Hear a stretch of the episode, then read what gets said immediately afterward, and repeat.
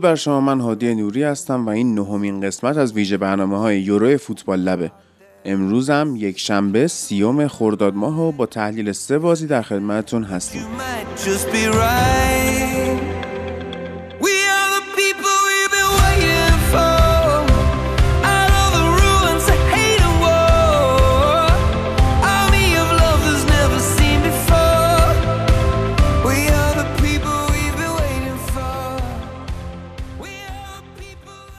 دیروز که قسمت هشتم اومد یه مشکلی برای من پیش اومد اونم این بود که به حال برق خونه‌مون قطع شد و من نتونستم اپیزود رو به موقع آماده کنم و بدم بیرون. آخر شب اومد بیرون.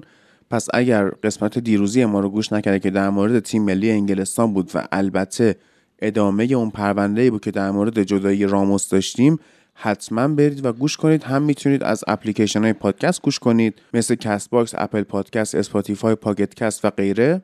هم از کانال تلگرام فوتبال لب و هم از کانال توییت اسپورت توی تلگرام. می‌تونید فایل فوتبال لب رو داشته باشید و دانلود هم بکنید. مرسی که واسمون کامنت می‌ذارید. ما حتما این کامنت های شما رو می‌خونیم رسیدگی می‌کنیم و بعد از رقابت های یورو هم فوتبال لب extra بعدی رو خواهیم داشت که تمام کامنت هایی که شما از فوتبال لب extra قبلی تا الان دادید رو می‌خونیم اونجا با همه بچه‌هایی که حالا هستن و به کامنت ها هم جواب میدیم. پس منتظر اونم باشید که خودمونم خیلی واسش هیجان داریم. خب دیروز در اولین بازی فرانسه با مجارستان یک یک مساوی کرد در حالی که گل اولم خورده بود و اون قضیه دفاع مجارستان که گفتیم خیلی خوب داشت جواب می‌داد.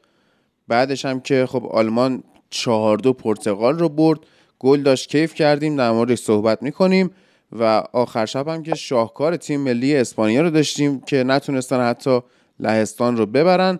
اول از بازی آلمان و پرتغال شروع می‌کنیم با ایلیایی که خوشحال. درود بر تو. درود بر تو و درود به تمام شنوندگان فوتبال. بله روز سه تا بازی جذابی رو داشتیم و سه تا بازی که نتایجش هم هم گل داشت. کیف کردیم هم نتایجش بود کیف کردیم. یعنی بازی بسیار جذاب بود. میشه گفت کلا از نظر من که تا الان کیفیت مسابقات خوب بوده.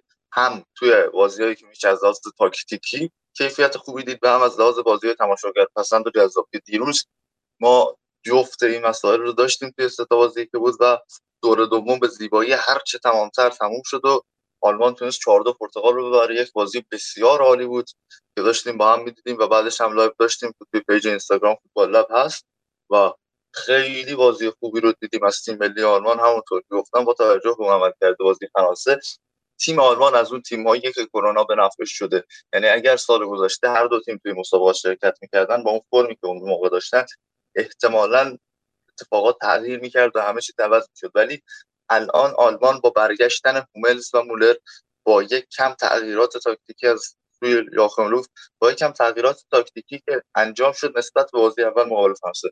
هرچند که سیستم و فرمیشن بازی و بازیکن همون بودن. ولی همونطور که تو گفتم دو تا اتفاق افتاد. همین که هاورتس به جای مولر به عنوان فالس بازی کرد. هاورتس از اون وینگر بودنش در اومد و ما می‌دونیم توی چلسی هم وقتی جواب داده که false nine بازی می‌کرده و زمانی که تیم آلمان دفاع می‌کرد به جای اینکه 5 3 2 بازی کنه 5 2 3 بازی می‌کرد که کاملا فرصت transition و انتقال توپ رو از پرتغالیا می‌گرفت. با توجه به مدافعین پرتغالی که کمتر توانایی پرس پرس‌گریزی دارن و خیلی جواب نمیده این کارشون با 5 2 3 بازی می‌کرد که عملا خیلی موفق بود این سیستم و مخصوصا اگر نیمه اول بازی ببینیم وضعیتی که ایجاد می‌شد خط دفاع پرتغال این بود که اونها نمی‌تونستن تعداد پاس زیادی بدن و صرفا روی ضد حمله ها و انتقال توپ های سریع بر پلن ریخته بودن به خاطر اینکه پرس آلمان جواب داده بود. و توی حمله هم که حالا اتفاقاتی افتاد که با بازی خوب هاورت کیمیش بورس مولر و گوسنز به خصوصا که بهترین بازیکن زمین شد و البته بهترین بازیکن آلمان که نلسون سمدو بود آلمان تونست چهار تا گل بزنه از یک سمت و در نهایت پیروز این بازی بشه. حالا اگه بقیه حرفی دارم بزن تا ما بقیه بحث رو ادامه بدیم در مورد این بازی. درسته. درود بر تو فرید عزیز که دیشب داشتیم بازی رو با هم نگاه می‌کردیم و حالا تو هم یه نکته هایی داشتی به عنوان کسی که پیش بینی کردی که پرتغال قهرمان این جام میشه. می‌خوام ببینم که نظر در مورد این باخت چهار گله چی بود؟ درود بر تو. اگر منظورتون از این که مثلا قهرمانی پرتغال رو پیش بینی کردم اینه که پرتغال اگر بتونه از گروهش صعود کنه همیشه شانس قهرمانی پنج سال پیش هم اینو اثبات کرده. تیمی که تو گروهش سه امتیاز با سه تا مساوی گرفته ولی تو بازی حذفی یه جور دیگه بازی می‌کنه. مربی خوبی داره مربی نتیجه گرایی داره. مخصوصا برای تورنمنت خوب برای قهرمانی و نتیجه خوب گرفتن تو تورنمنت ساخته شده این مربی. با یونان با یونان در واقع توی 2018 فکر می‌کنم بود که تا, تا کاستاریکا اومدن تا یک چهارم اومدن و به کاستاریکا باخت تا یک هشته اومدن و به کاستاریکا باختن.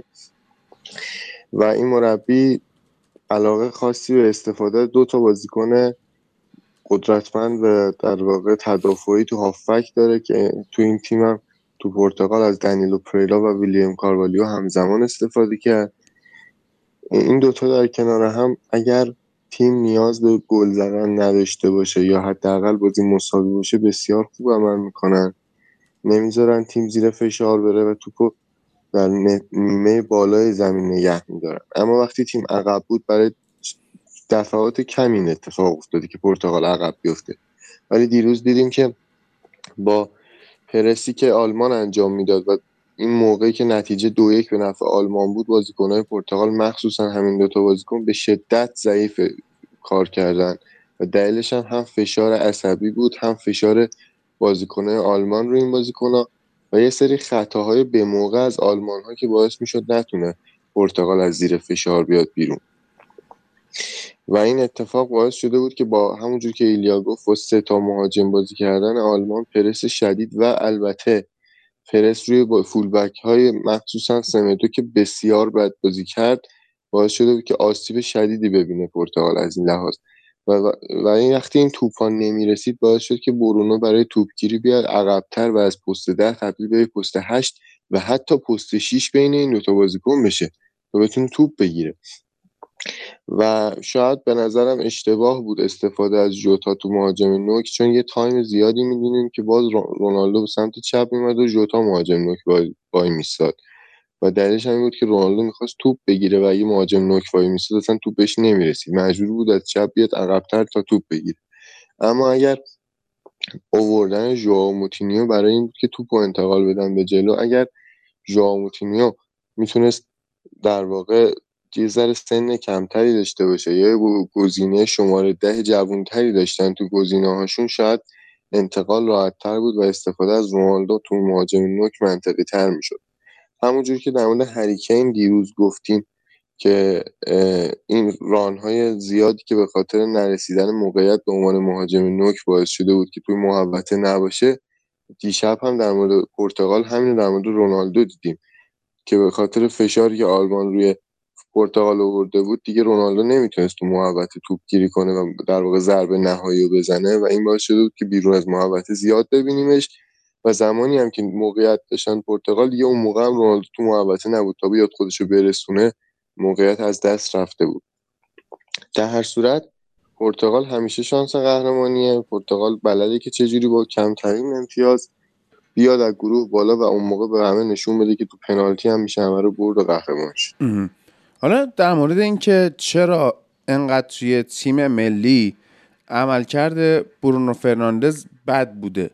یعنی خیلی اومدن انتقاد کردن گفتن که آقا شما مثلا اینجوری که از برونو توی یونایتد تعریف می‌کردید اصلا توی تیم ملی نبوده و خیلی هم واسم جالبه که الان به خاطر عمل کرده نچندان مثبت برونو که حالا درسته شاید بگیم در جریان بازی تأثیر گذاره.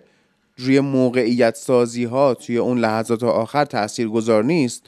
بعضیا دارن میان از اوله هم انتقاد می‌کنن. من نمی‌فهمم چجوری از اوله انتقاد می‌کنن که داشت خوب بازی می‌گرفت. ولی در کل می‌خوام ایلیا بگی که علت این ضعف برونو رو چی می‌دونی؟ بازیکنهای کناریش می‌دونی؟ مهاجماش می‌دونی؟ یا مربی می‌دونی؟ چیه داستان؟ من به نظرم علت این ضعف برونو بیشتر از هر چیزی مربی و تاکتیک های پرتغال یعنی ضعفش خب من میگم مربی می‌خواد از طریق اینجوری بازی کردن به چیز دیگه برسه. من نمی‌تونم این درست یا غلطه. حالا فعلا جواب نداد ولی فرناندو سانتوش یک تاکتیک هایی داره یک مربی reactive به قول فرید نتیجه گراست که سعی می‌کنه کلا کارش رو اینجوری انجام بده که سعی کنه بیشتر از flank استفاده کنه و بازیکن های کناری سعی می‌کنه انتقال سریع رو داشته باشه. کمتر مالکیت توپ رو در اختیار داشته باشه. کمتر می‌خواد که بین خطوط موقعیت سازی بکنه از اون zone 14 استفاده بکنه. کلا برونو فرناندز بازیکنیه که در میانه میدان و در یک سوم میانی و یک سوم دفاعی حریف در قسمت های میانی زمین بیشتر موقعیت سازی می‌کنه و سعی می‌کنه توی جلوی زمین بیشتر بازی کنه و نفرات خودش رو پیدا بکنه. اما برونو فرناندز توی تیم پرتغال نمی‌تونه با توجه به تاکتیک های سانتوش این وظایف رو انجام بده درست. هرچند که توی بازی دیشب عملکرد بسیار عالی هافبک های آلمان یعنی کروس و گندوغان هم اثرگذار بود واقعا. یعنی خود سه تا مهاجم آلمان که پرس می‌کردن هم اضافه می‌شدن تو درگیری ها یعنی آلمان اون ضعفش که تو درگیری ها داشت توی بازی فرانسه رو توی این بازی به کامل پوشش داده بود مقابل پرتغال. حتی وجود دابل پیوتی که دو تا هافبک دفاعی داشته باشن مثل ویلیام کاروالی و دنیلو پریرا. و این یک مشکلی بود که تیم پرتغال داشت و آلمان بسیار خوب تونست کاورش بکنه. با برونو فرناندز به نظرم بیشتر به خاطر سبک بازیش و عقب بازی کردنش نسبت به محوطه جریمه و سبک بازی تیم پرتغاله که موفق نیست. و کلا هم اگر به تاریخ دقت کنیم اگر یک بازیکن خیلی در مسابقات باشگاه موفق باشه توی اولین تورنمنت معتبر ملی خودش نمی‌تونه اون عملکردی که توی باشگاه ازش دیدیم رو به نمایش بذاره. یعنی کلا اگر بخوایم به اکثر این افرادی که توی تیم های باشگاهیشون یهویی بزرگ شدن و خیلی عملکرد خوبی داشتن ببینیم تو اولین تورنمنت ملیشون اونقدر ازشون انتظار هست و فشار هست و فشار روانی هست و بیشترشون بازی کردن که نمی‌تونن این کارو بکنن. حالا شاید برونو فرناندز تو جام جهانی 2018 حضور داشت ولی خب نه به این شدت بود نه اینقدر بازی می‌کرد و نه اینکه اینقدر ازش انتظارات زیاد بود ترکیب پرتغال امیر حسین درود بر تو. درود بر شما درود بر تو عادی درود بر ایلیا درود بر فرید. بچه یه چیزی که ما دیدیم این بازی این بود که واقعا پرتغال با فرانسه متفاوته. کاری که آلمان خیلی راحت جلوی پرتغال انجام می‌داد توپا می آورد به زمین پرتغال. توی عرض بازی سازی می‌کردن. یه بازیکن مثل فروس و کیمیچ تقریبا میشه گفت آزاد آزاد بودن که بتونن پاسهای قطبی بدن سانس کنن. توپو به نیم داخل خط دفاع پرتغال بفرستن. اما این اتفاق توی فرانسه نمی‌تونست بیفته. یه بازیکن مثل کانته یه بازیکن مثل ربیو کلا جلوی این اتفاق گرفته بودن. اما توی پرتغال هم ویلیام کاروالیو انقدر سری نیست مثل کانته. هم دنیلو پریرا. و اتفاقی که میافتاد حالا توی live هم بچه ها اشاره کردن که خیلی شبیه به هم دیگه است بازی ویلیام کاروالیو و دنیلو پریرا و هیچ کدومشون و نمی‌دونستن که دقیقا کدوم طرف رو به چجوری کاور کنن چجوری توپ رو قطع کنن. بعضی وقتها می‌دیدیم که منتظر بود دنیلو پریرا که ویلیام کاروالیو توپ قطع کنه. یه اتفاقای اینجوری افتاده بود توی زمین اون جلو و خیلی آزادی زیادی داده بود به یه بازیکن مثل کروس مثل کیمیچ. کیمیچی که میومد وسط زمین بازی سازی می‌کرد می‌رفت سر جای خودش قرار می‌گرفت بازی سازی می‌کرد. خیلی کارهای خیلی آزادی عمل زیادی داشت. اما از یه طرف دیگه هم دست پرتغال برای ضد حمله ها و پاسای عمقی خیلی باز بود. که همونطوری که دیدیم رو گل اولشون. خیلی راحت با دو تا پاس تونستن گل بزنن. اما وقتی که بازیکن‌ها بین دو نیمه رفتن توی رخکن و برگشتن آلمان سعی کرد که این ضعفش رو بپوشونه اما بازم موفق نشد و میشه گفت که حالا یه جورایی هم ترجیح دادن که گل بیشتر بزنن تا اینکه کمتر گل بخورن. و بازی رو بردن. با گل زده بالاتر بازی رو بردن و از ضعف تقریبا میشه گفت خط میانی تیم پرتغال بود که استفاده کردن. نظر من اینه. و جایی که واقعا آلمان برتری داشت همین خط میانیه بود. اون وقت حالا ایلیا نظر در مورد حرفای امیر حسین و ادامه بحثای خودتو بگو بعدم پیش بینی بکن وضعیت این گروه که چی میشه و آیا اینطور میشه که پرتغال حذف بشه کلا یا نه؟ بله. امیر حسین حرفای درستی می‌زنه در پرتغال و خب واقعا اون عمل کردی که انتظار دارن از اون دو تا بازیکن نمی‌رفت و ضمن اینکه گفتم بازی خوب کروس که توی درگیری ها شرکت می‌کرد. خب اون نقشی که توی رئال و اینا ازش می‌بینیم و تو آلمان نمی‌بینیم با توجه به حضور داشتن گندوغان و کروس کنارش و دو تا که هیچ کدوم پست نیستن تخصصی عملا و گورسکا هم برگشت تو این بازی و از مسئولیت و یه چند دقیقه بازی کرد و این خبر خوبی می‌تونه باشه برای آلمان که مثلا بیاد و بعضی از بازی ها از من که دوست دارم کلا به 4 3 تغییر بدم سیستم رو چون آلمان با این خط دفاعیش که از عمق بسیار آسیب پذیره کم میاره در ادامه مسابقات و باید یک جوری حل بشه. سیستم اما مسئله در آلمان بود که خود تونی کروس بیشترین پاس رو داد بیشترین تکل رو زد بیشترین خطا رو گرفت و واقعا و بیشترین دفعه توپ رو داشت واقعا خوب بود توی این مسابقه. و همون ضعف دفاعی پرتغال رو آلمان هم با بردن دوئل ها تو وسط زمین تونست کاور بکنه. هم اینکه یک مسئله رو گفتم بازی فرانسه اینکه آلمان در چپ و راست خیلی داشت متقارن بازی می‌کرد. یعنی کلا یک سیستم یو شکلی رو می‌بینی تو تیم آلمان توی موقع حمله که تیم واقعا خیلی بازیکن ها جابجا نمی‌شدن خیلی نمی‌رفتن تو فضا خیلی با حرکاتشون و حرکات ترکیبی که کردن فضا تشکیل نمی‌دادن. اما این توی بازی پرتغال وجود داشت و این ضعف بازی فرانسه که بازیکنها خیلی ایستا بازی می‌کردن از بین رفته بود و حتی مسئله اوورلود نشدن کناره ها هم از بین رفت و آلمان تونست با چند تا بازیکن مثل کیمیش مثل ابری مثل هاورس که بعضی وقتا اضافه می‌شد تونست سمت راست رو اوورلود بکنه. سمدو و کلا دفاع پرتغال رو وزنشون رو بکشونه سمت چپ خط دفاعیشون و سمت چپ آلمان روبن گوسنز اون فضای فوق العاده داشته باشه که بکنم همه گل ها حتی اون گل آفساید از طریق اون فضا به دست اومد و هر چهار گل آلمان از اون سمت بود و بازی بی‌نظیر روبن گوسنز که خیلی نشون داده از همون فصل پیش توی آتالانتا تا همین الان نشون داده چه بازیکن قابلی تو گل زدن و پاس گل دادن و چقدر دفاع خوبی هم هست واقعا روبن گوسنز و نکته آخر در مورد کای هاورس باید گفت که توی این پست false nine ش خوب بازی می‌کنه جایگیری های بسیار خوبی رو داره جابجایی های خوبی رو داره و اون ضعف نبود مهاجم نوک و مهاجم شماره 9 در آلمان تو box و نزدیک 6 قدم رو کاور می‌کنه می‌تونه خوب جایگیری کنه. اگر ببینی صحنه های گل و موقعیت هایی که آلمان داره رو می‌بینی که چطور مقابل دفاع های پرتغال جوری جایگیری می‌کنه که اونها محکوم به اشتباه بشن یعنی که خودش بتونه ضربه اول رو روی توپ بزنه. و این یکی از کارهای خیلی خوبیه که هاورس بعد از اومدن توخل توی چلسی هم داشت انجام می‌داد و پیشرفتش مشخص بود. کلا توی این جام هم تا الان 5 تا گل خودی داشتیم. دو تا گل زدن. گررو و روبن دیاز دیشب دو تا گل به خودی زدن که 5 تا گل به خودی الان هنوز توی مرحله گروهی و دور دوم مرحله گروهی تموم شده. کل 2008 2012 و 2016 روی همدیگه 4 تا گل به خودی داشته و جام گل به خودی هاست کلا. همونطور که داشتیم حرف می‌زنیم در موردش. و هفته آخر هم به نظرم آلمان یک مساوی یا برد می‌گیره از مجارستان. قطعا نخواهد باخت بازی هم تو مجارستان نیست. یعنی اون مسئله جو ورزشگاه بوداپست هم نخواهیم داشت. بازی تو همین آلیانز آرناست و می‌تونه آلمان به دفاع مجارستان ضربه بزنه. دفاع کم اشتباهی نیست. هرچند که خوب low block رو تشکیل میده. و فرانسه و پرتغال هم به بستگی به این داره که آیا ژائو کانسلو برگرده یا نه تست کروناش منفیشه یا نه. آیا سانتوش می‌خواد برای ضعف سمت راست خط دفاعیش و نلسون سمدو کاری بکنه؟ نمی‌دونیم اینها رو اما من به نظرم فرانسه می‌تونه ببره و بسته به تفاضل گلی که می‌بره شانس صعود برای پرتغال در نظر گرفته میشه چون نمی‌دونیم در گروه های دیگه چه خبر. خب من فقط فکر می‌کنم که پرتغال صعودش احتمال زیاده به خاطر اینکه نه اصلا کاری با نتیجه هم ندارم. پرتغال بازیش بازی آخر این مرحله سوم گروهیه و اون موقع می‌دونه که چه نتیجه نیاز داره برای سود.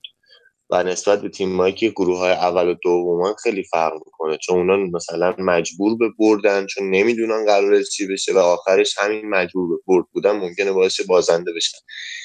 ولی پرتغال ممکنه در زمانی بدونه که آقا من می‌تونم با یک مساوی برم بالا پس فشار نیاره و در واقع امتیازی که نیازه رو به دست بیاره. اون در واقع مجهول بودن نتیجه گروه های دیگه این پوان پرتغال داره که این مجهول نیست براش گروه های دیگه و اون نتیجه گروه های دیگه برای خودش بازی می‌کنه. اما برسیم بازی اسپانیا که واقعا افتضاحی رو رقم زدن. یعنی موراتا وضعیتی که داره خیلی داره هواداره اسپانیا رو اذیت می‌کنه. تنها تیمی که به نظرم می‌تونه با اسپانیا توی این زمینه همزاد پنداری بکنه منچستر یونایتد با داشتن مارسیال. حالا ایلیا تو شروع بکن. به بازی لهستان اسپانیا بازی جالبی بود. اسپانیا دو امتیازی شد. باز هم فرصت سوزی. آقای مراتا پنالتی که جرارد مورنو خراب کرد. فهمیدیم بازیکن‌های بیارال پنالتی هم خراب می‌کنن. ها که ها یعنی واقعا پنالتی هم خراب می‌کنید شما. 11 تا پنالتی گل زدن و الان اومدن توی یورو پنالتی خراب می‌کنن. یعنی واقعا چه وضعیت بدیه که باید توی یورو شما پنالتی خراب کنی و این وضعیت واقعا خوب نیست درست نیست. اما در مورد اسپانیا باید گفت که باز هم یک بازی تاکتیکی و مالکانه خوبی رو دیدیم از تیم اسپانیا. باز هم بازی که می‌تونستن با فرصت سوزی های کمتر با استفاده از موقعیت ها با اختلاف گل خیلی خوبی سه تا چهار تا ببرن و البته که میشه گفت که سیستم 3 4 2 1 لهستان بسیار سیستم خوبی بود تو این بازی برخلاف بازی اسلوواکی که در موردش صحبت کردیم که اون سه تا دفاع مرکزی لهستان شاید اشتباه بود تصمیمی که تمربی این تیم گرفت. اما توی این بازی کاملا موفق بود. اون تجمع مهم بازیکن‌ها توی محوطه جریمه به نفعشون شد. کاملا دفع توپای خیلی خوبی رو داشتن. کمیل گلیک بسیار خوب بازی کرد توی این رقابت و بازی بسیار خوبی رو از تیم لهستان دیدیم توی فاز دفاعی و همچنین رابرت لواندوفسکی که زهردار بود توی این بازی. یعنی به جز گلی که زد خیلی خوب توی نبردها شرکت می‌کرد ضربات سر رو همه رو می‌زد و واقعا اگه تیم لهستان یکی دو تا هافبک و یا وینگر خوب کنارش داشت که بتونه خوب بازی کنه حتی در حد همون یاکوب لاژیکوفسکی دوره های 2016 و 2012 واقعا تیم لهستان می‌تونه به دنبال سه امتیاز هم باشه مقابل اسپانیا. اما این فرصت سوزی های عجیب غریب اسپانیا بود که نذاشتن سه امتیاز رو بگیرن و اختیارشون واسه راحت بشه. گروه کلا شرایط عجیبی گرفت. 4 3 2 1 سوئد اسلوواکی اسپانیا و لهستان و اوضاع خیلی سخت شده کلا برای اسپانیا الان. و نکاتی که وجود داره اینه که خب جوردی آلبا فقط خیلی خوب بازی کرد تو این بازی. مخصوصا نیمه اول. نیمه اول بسیار خوبی رو پشت سر گذاشت. 100 درصد پاس صحیح داد. همه دوئل هاشو برد و واقعا بازیش خوب بود موقعیت سازی کرد و نتونستن از فرصت هایی که ساخت استفاده کنن و بزنن واسه زمینم شد.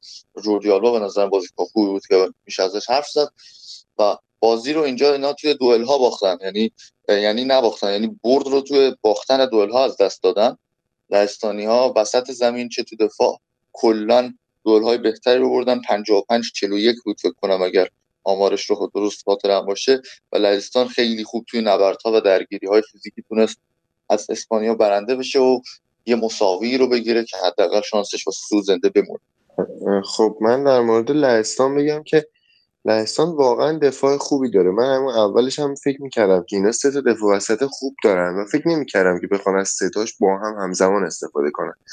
البته که شما مثلا در مورد بدناره که احتمالا با توجه به لیگ انگلیس خیلی مدافع خوبی نمیدونش ولی این سه تا دفاع واقعا کنار هم دارن خوب جواب میدن. این برزینسکیه توی سمتوریان واقعا دفاع خوبی بود. شاید جز سه چهار تا دفاع برتر ایتالیا این فصل گذشته بود. و استفاده از زیلینسکی تو فضای بهتری نسبت به بازی قبلی. یه پستی که تو محوریت طولی بازیش زیاد بود و می‌تونست از پست 6 تا پست 8 کمک کنه. معذرت می‌خوام از پست 6 تا پست 10 کمک کنه. یعنی اول میومد می‌گرفت توپ رو در موقعیت هایی گزینه پاس ایجاد می‌کرد و در موقعیت هایی برای لواندوفسکی موقعیت ایجاد می‌کرد.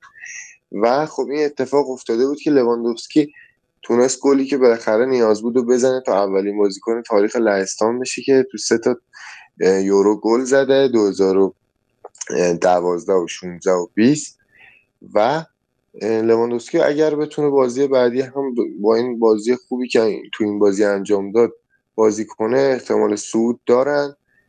هرچند که اسپانیا باید با اسلوواکی بازی کنه و گروه واقعا عجیبی شده 4 3 2 1 هر تیم شانس صعود داره و با, با توجه به اینکه خیلی از بازیش مساوی شده مخصوصا در مورد اسپانیا این ملاک بازی رو در رو هم خیلی مطرح نیست و با توجه به تفاضل گلای نزدیک به هم هر اتفاقی ممکنه تو این گروه بیفته. و اگه بخوام پیش بینی کنم فکر کنم اون دوتایی که مستقیم برن سوئد و اسپانیا باشن و نمی‌دونم که تیم سومی هم داریم یا نه. حالا جالبه فرید عزیز دور دوم مرحله گروهی تموم شد. از امروز دور سوم شروع میشه و خیلی این بازی ها حساس تر میشه و جالبه که من الان جدول رو نگاه کردم. اگر انگلیس با جمهوری چک مساوی کنه دوم بشه تیم دوم گروه دی می‌خوره به تیم دوم گروه ای یعنی ممکنه که مثلا تو مرحله بعدی ما انگلیس اسپانیا داشته باشیم یا انگلیس اسلوواکی چون سوئد به نظرم صدرنشین صعود خواهد کرد. و اگر این راهی باشه که ساوثگیت انتخاب کرده من واقعا متاسفم ولی راه بهتریه. و اینکه من خیلی تلاش کردم که امیر محمد بیارم روی خط در مورد فرانسه صحبت بکنیم.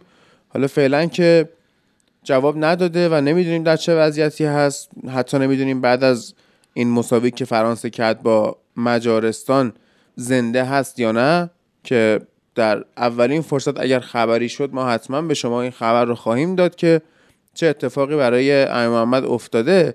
و الان فقط بریم کوتاه در مورد بازی فرانسه و مجارستان صحبت کنیم و بعدش هم یه پیش بینی بکنیم رو بازی های امروز که سوئیس و ترکیه و ایتالیا و ولز. بازی مجارستان فرانسه خب واقعا آها آها یادم اومد اون چیزی که امیر حسین می‌گفت و می‌گفت اون توی اپیزود پریویو می‌گفت آقا اینا بازیکنای حرفه‌ای که جو استادیوم که روشون تاثیر نمی‌ذاره که صد هزار نفرم هوادار باشن تو ورزشگاه بوداپست و دیدیم که گذاشت و فرانسه آره. اینجوری بازی رو پاره شد. یعنی فرانسه زیر این فشار چیز پاره شد. آقا تاثیر می‌ذاره دیگه. البته کل بازی این دشام هم بود اون ربیو رو آورد بیرون. جاش دمبله رو آورد داخل چی چی بود؟ چی؟ اسکل بازی آها بله بفهم. آه. آره. ربیو رو آورد ولی- دمبله رو آورد تو فقط کود داد. یعنی فکر کنم اونجا اون سمت راست. به جز اولین توپی که اومد زیر پاش بقیه رو کود داد. و واقعا بازی جالبی بود. یعنی خود یه فرانسوی طرفدار خیلی چیر فرانسه بعد از بازی تو توییتر نوشته بود دشان خیلی شطرنج باز قوی. هم خودش سودش رو مسجل کرد و هم اینکه معادلات بقیه رو به هم ریخت. من واقعا عجیب بودم. اینجوری قیافم خیلی عجیب شده که آیا واقعا فرانسه نمی‌خواستیم بازی رو ببره؟ قطعا می‌خواستیم بازی رو ببره و موقعیت زیاد خلق کردن سعی می‌کردن با همون سیستم بازی آلمان پاسهای بلند پاسهای قطری و پاسهای عمقی پشت دفاع مجارستان رو هدف بگیرن و کلیان امباپه که حرکت‌های مبربی که می‌کنه توی تیم فرانسه خیلی بیشتر از تیم پاریس سن شده چون آزادی عمل بیشتری رو داره در عرض حرکت کردن و همه جا می‌تونه بازی کنه و حرکت کنه کلیان امباپه خیلی داره خوب کار می‌کنه و البته فضا سازی های خوب کریم بنزما رو هم دست کم نگیریم.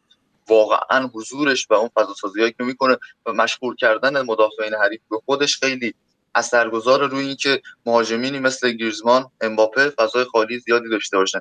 همون صحنه گل رو اگر ببینی بعد از اون حرکت فوق العاده امباپه و فورسی که برد و پاس کاتبکی که داد جایگیری مناسب کریم بنزماست که به خوبی اجازه این رو میده که یک فضای خالی کامل و فرصت مناسب شوتزنی در اختیار گریزمان قرار بگیره. ولی مجارستان با وجود تماشاگرهای جذاب و پرشورش که صد جمعیت ورزشگاه رو 100 درصد پر کرده بودن و با وجود تیم مصدومیت آدام جالایی که مهاجم و کاپیتان اصلیشه و توی دوره قبلی هم یکی از بازیکنان خوب مجارستان بود دو تا بازیکن اصلیشون رو در واقع از دست دادن. یعنی هم این آدام سالایی و هم دومینیک شوبوسلای که اصلا از اول تورنمنت نیست مجارستان خیلی خوب بازی کرد. اون سیستم 5 3 2 در دفاع خیلی low block خوبی رو ایجاد کرده بود. کم فضا می‌دادن سعی می‌کردن موقعیت ندن از بازی پرتغال به نظرم دفاعشون مستحکمتر بود و توی ضد حمله ها هم خطرناکتر ظاهر شدن. یعنی توی بازی اولشون ما توی transition اینا رو خیلی خوب نمی‌دیدیم. توی انتقال توپ سریع ما اینها رو خیلی موفق نمی‌دیدیم اما توی این بازی مشخص کردن که چقدر خوبن و بازیکنهای بازیکنی گل زد از این تیم پیولا که توی لیگ خودشون بازی می‌کنه و توی لیگ خود مجارستان توی یکی از تیم‌های میان جدولی لیگ مجارستان هم بازی می‌کنه و عملکرد خوبی داشتیم و چپ این تیم کلا اوضاع خوبی رو داشت این بازی مجارستان و شانس صعودش رو زنده نگه داشت. برای این بازی و با سرمربیش که فکر کنم سر بن کینگزلی بود. یعنی مارکو روسی اگه آره. رو ببینید سرمربی مجارستان خیلی شبیه بابای آرات و بن کینگزلیه. اصلا به شکل عجیبی توی اون کتگوری قرار می‌گیره.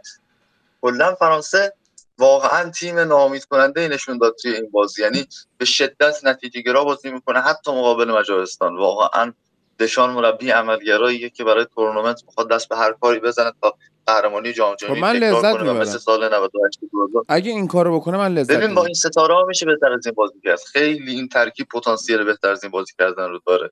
یعنی تو این بازی ما 100 درصد توانایی کانتر رو ندیدیم 100 درصد توانایی پوگبا ندیدیم. یعنی من اصلا میگم ولش کن امباپه و گریزمان و بنزما رو. من میگم توانایی های خط بیشتر از این هاست که توی این بازی مقابل مجارستان دیدیم.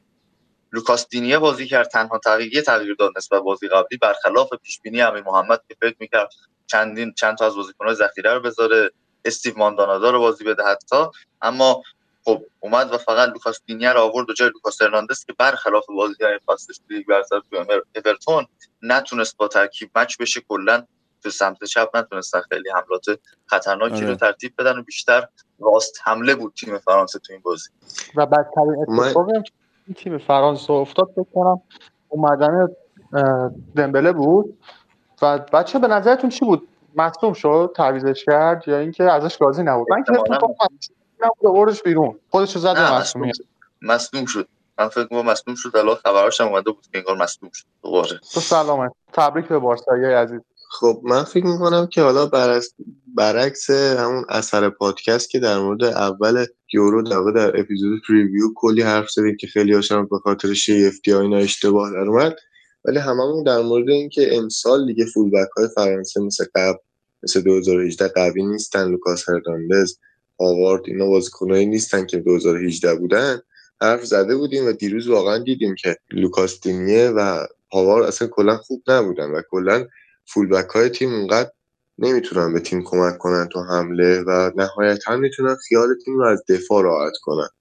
و خب اون دوتا فولبکی که 2018 بودن واقعا بهتر بودن. می‌تونستن پشت محوطه بیان توپا رو اونجا قطع می‌کردن و حتی شوت می‌زدن که اون گل استثنایی پاوارد به آرژانتین هم رو. همین اتفاق بود. ولی در مورد مجارستان صحبت کنم. من تا حالا ندیده بودم. یعنی از 2016 که حالا با نتیجه خوبی اومدن بالا گروه اول شدن تا حالا ندیدم که برای مجبور به برد باشه مجارستان و واقعا بازی جالبی با آلمان داره. اگه می‌خواد صعود کنه باید ببره. بخاطر اینکه کلا یک امتیاز داره. و از اون آلمان فقط کافیه که نبازه تا صعودش قطعی بشه. و واقعا بازی جالبیه. داره هفته سوم هفته آخر جالبی رو توی یورو سپری می‌کنیم با توجه به این سوم هایی که صعود می‌کنن. و در مورد این بازی هم می‌خوام نظر تاکتیکی چیزی اضافه کنم اینه که سه دفاع بازی کردن مجارستان واقعا کار سختی رو برای فرانسه ایجاد کرد به خاطر اینکه فکر نمی‌کردن که گل بخورن از مجارستان و وقتی گل خوردن تا این مدتی اصلا سردرگم بودن و تعداد زیاد بازیکنهای مجارستان تو هر نقطه زمین باعث شد که حتی تو در واقع پاساشون هم به هم نمی‌رسید فرانسویا. و تا نیمه دوم یک مقدار بهتر شروع کردن. بازی و خواستن که چند تا موقعیت هم ایجاد کنن و تونستن. اما در مورد کریم بنزما میگم که موقعی که برگشته به تیم ملی به شدت داره عصبی بازی می‌کنه و انقدر که مثلا تو رئال مادرید برای اینکه برای بازیکنهای دیگه موقعیت ایجاد کنه یا حالت مسئولیت پذیری بخواد فقط گل بزنه تو فرانسه اینجوری نیست و فقط می‌خواد گل بزنه و این فضا سازی هایی که در مورد ایلیا بهش اشاره کرد خیلی کمتر شده. یعنی هست من نمیگم فضا سازی نمی‌کنه. اما تو رئال مادرید به شدت بیشتر برای وینگرها ایجاد می‌کرد و باز هم تایید حرف ایلیا که گفت خیلی بیشتر از این تیم می‌تونه از روی گزینه‌هاش استفاده کنه واقعا با حضور امباپه باید خیلی بنزما بیشتر بتونه این فضا سازی ها رو ایجاد کنه تا امباپه بتونه حتی ضربات نهایی هم بزنه که میگیدیم چند تا موقعیت هم رفت تو محوطه اما دیگه دروازه‌بان توپو جمع کرد. و فکر می‌کنم که بنزما اگر قرار باشه اینجوری بازی کنه که هم مهاجم نوک کاملی نباشه هم تو فضا سازی رو مشکل ایجاد کنه تیم فرانسه رو می‌تونیم از اینکه اولیویر ژیرو چند تا بازی بعدی یا حداقل بازی بعدی رو فیکس باشه هم بهش فکر کنیم. یه نکته دیگه آخری هم که وجود داره که بخوام بگم اینه که ما هر چقدر هر جا حداقل خودم پیش بینیام از کل مسابقات اشتباه در اومد تو این گروه درست بود. یعنی اینکه مجارستان با یک امتیاز بدون امتیاز تو این مسابقات کارش رو تمام نمی‌کنه و اینکه آلمان پرتغال رو می‌زنه و به راحتی میاد بالا رو هم گفتیم. و اینکه در مورد فرانسه واقعا این فولبک هاشون می‌تونن در ادامه مسابقات بهشون کمک کنن. من فکر می‌کنم واقعا دشان هم با توجه به جامی که گرفته واقعا هر مربی که یک جام می‌گیره و یک تورنمنت موفقه یک تفکر دفاعی تر و محتاطانه تری داره نسبت به اون تورنمنتی که جام گرفته و دشان این اتفاق براش افتاده توی این مسابقات و داره این تفکر رو القا می‌کنه به بازیکناش. اما به هر حال صعود مهم بود که صعودشون رو کردن. یعنی واقعا یک گروهی رو شاهد هستیم که ریسک کردن توش خیلی معنایی نداره و اگه فرصتی رو داشته باشی که با بازی نتیجه گرا بتونی صعود کنی باید اون رو ترجیح بدی به بازی جذابت. چون گروهی هست که آلمان و پرتغال توشن مجارستان هم تیم دست و پا بسته نیست و ممکنه هر اتفاقی باعث بشه شما از مسابقات همین اول هست بشه خب آقا بریم فقط ما پیش بینی کنیم ببینیم که بازی های امروز به چه صورت خواهد بود. و اول از ایتالیا و ولز من میگم که ایتالیا می‌بره. ایلیا؟ می‌بره و جفتشون صعود می‌کنن. آره دیگه دقیقا هم اتفاقی پاپ یعنی ترکیه و سوئیس رو هیچ شانسی قائل نیستی؟ نه سه تا تیم از این گروه صعود می‌کنه احتمالاً سوئیس می‌بره ترکیه رو و سوئیس سوم میشه صعود. آها این ترکیه چهارم میشه. فرید نظر تو؟ منم به نظرم ایتالیا می‌بره ولی در مورد ترکیبش گفته بودن که احتمالا آچربی تو دفاع وسط بازی کنه امرسون پالمری دفاع چپ باشه. دفاراس همون دی لورنزو در حمله به جز براردی دو تا دیگه عوض میشن. یعنی سمت چپ فدریکو کیزا قرار بازی کنه و مهاجم هم بلوتی. این چیزی بود که تو رسانه هاشون گفته بودن. اما خط هافک رو تغییر نداده بودن. همون ستاره اصلی. و پیش بینی منم که می‌بره نشون داده که همیشه جورجینیو بازی می‌کنه. این ثابته. توی چلسی هم همین اتفاق میفته توانایی بازی کردن پشت سر همدیگه رو داره و ازش هم استفاده می‌کنن. 100 درصد. و احتمال میدم که یه درخشش خاصی از کیزا ببینیم این بازی. درست. بسیار عالی. منتظر میشیم که این بازی ها برگزار بشن و فردا با قسمت بعدی فوتبال در خدمتتون هستیم. یادتون نره که می‌تونید بیاید بازی ها رو با هم ببینیم توی کافه. آدرسشن که بهتون گفتم 16 آذر تهران پلاک 52 کافه پنجره و فایل های فوتبال لب رو می‌تونید از کانال تویت اسپورت توی تلگرام هم دانلود بکنید. با این خبرهای هیجان انگیز وقتش ازتون خدافزی کنیم.